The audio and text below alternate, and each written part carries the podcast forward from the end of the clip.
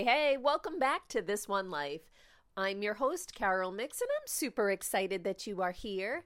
And just a reminder if you are looking to infuse more passion into your life, or if you're looking to create some urgency to get those projects done, or to reach and move towards your wants and needs and desires in this life, or you're looking for some structure for your habits and some frameworks to understand what it is in this one life that just has us all going around and around.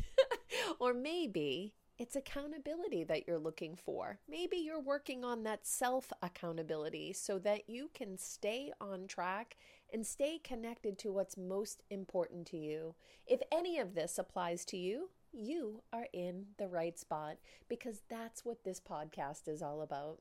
So, for this episode, I have been thinking lately, more than lately, it's been coming up for me that I, as much as I love having information, and I love tons of information, I love to learn and I love to know all the things.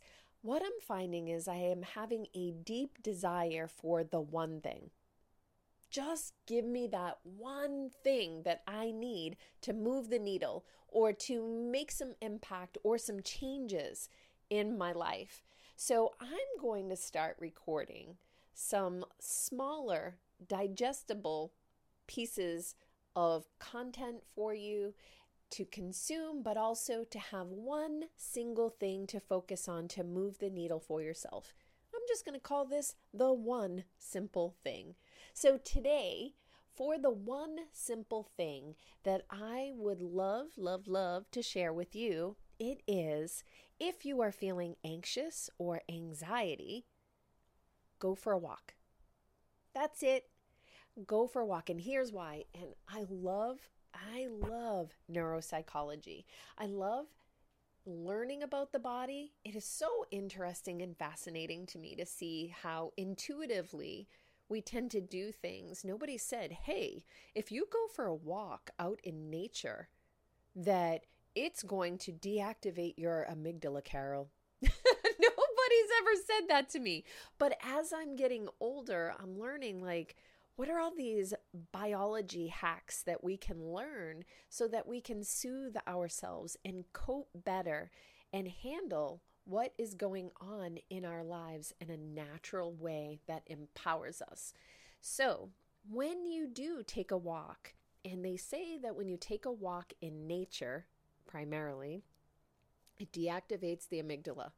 And the amygdala is the part of the brain, it's like this deep part, core of the brain. It's one of the oldest, most primitive parts of our brain that controls our anxiety and it's how we handle our fear.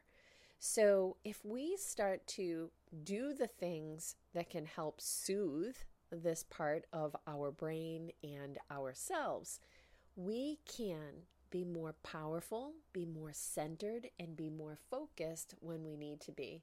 Now, here's why when we are feeling anxious, we cannot make decisions because these parts of our brain are intertwined in this area of our brain. So, this is why when making decisions when you're anxious is almost impossible, and making too many decisions can actually make us anxious. I don't know about you, but I for sure have too many decisions to make in a day. no wonder why we're freaking anxious, right? If you think about it. So, this part of our brain is a monotasker, right? It can only do one thing at a time. Now, walking has been shown to shut down that anxious part of our brain and our body. Now, looking deeper into this, the Japanese are onto something with what they call forest bathing. And I've known about this for years and I've practiced it myself because it truly is a game changer. But forest bathing, or what the Japanese call Shinrin Yoku, which is so fun to say. I just want to say Shinrin Yoku, but it really is, um, it's fascinating to see scientifically how trees and nature affects our body trees emit a chemical called phytoncides. I actually did some research on this for a speech that I had done way long ago, but it's fascinating that the trees are there emitting these phytoncides that have such a positive effect on our human body. Nature is so fascinating, isn't it? So, when you are out in nature and you do feel that amazing feeling within your body like, ah, oh, I can I can relax. You're actually calming your nervous system, your brain, the limbic system, part of the limbic system, but you're also out and moving your body. So it's allowing you to have more discerning thoughts.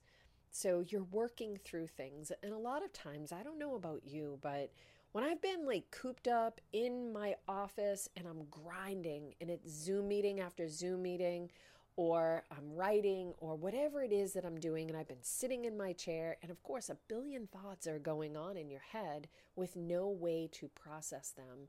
So when we do walk, it does allow us to shift what's going on in our physical body and in our brain. And then we can start to piece through and think through all of these things. I don't know if you've ever heard like, let's walk and let's talk, you know, um, or when you're walking with somebody and you're talking through things and you're doing all of this processing, sometimes those are the best walks.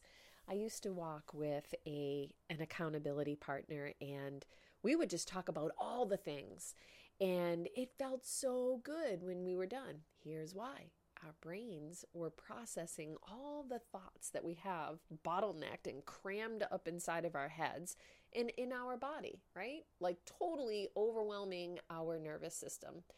So consider for yourself today taking a walk in nature. Now, nature specifically, quite simply, because of the trees. The Japanese said so. I believe them. it works. It truly works. Go take a walk, get out in nature.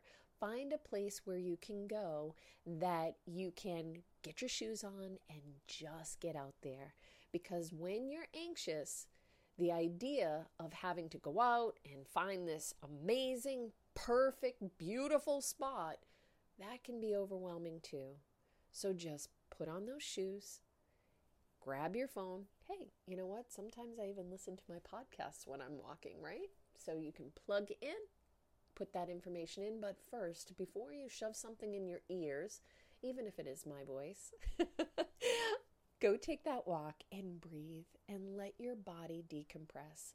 Let your poor amygdala relax and let some of those thoughts come through so that you can start to process all of the thoughts and decisions and the meanings that you are creating for everything that is going on in your life.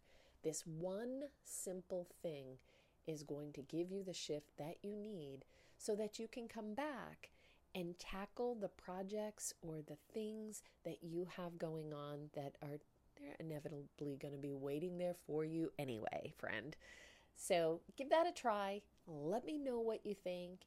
And as always, in this one life, make whatever it is that you're doing in this day matter, make it count, make it magical, and make it meaningful.